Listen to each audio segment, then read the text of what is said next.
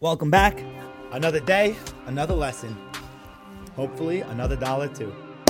We have today's lesson sponsored in honor of Max on Tracks. This guy literally lives the coolest life. Check him out on Instagram. Really cool. And hopefully, he has many, many safe journeys on his tracks with the merits he receives through donating today's lesson. We're talking about content and intent. So it's we know that something that's clearly derogatory, not allowed. You're talking bad about somebody. We don't like that. But what about when we're talking about the way somebody dresses? So now it doesn't really what is good and what's bad. We have so many different styles and fashions going on today that if I was wearing a dress, one person might call it amazing and art, and another person might say he's a little bit messed up.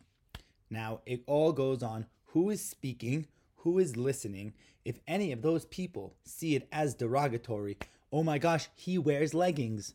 Someone might say, wow, he's very brave and he likes to just wear comfortable clothing. Somebody might say, oh, it's a little bit feminine, you know? So we have to be aware.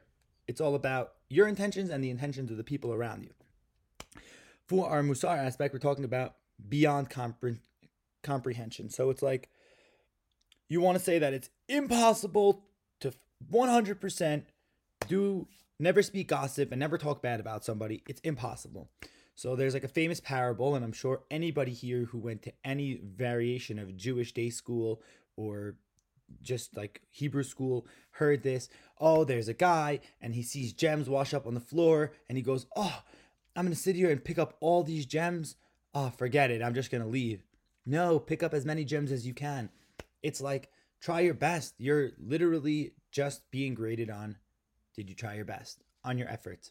Imagine your job said, We don't care how many sales you make, as long as you try your best, we'll give you a million dollars a year. We're lucky. Let's take advantage and let's have a great day.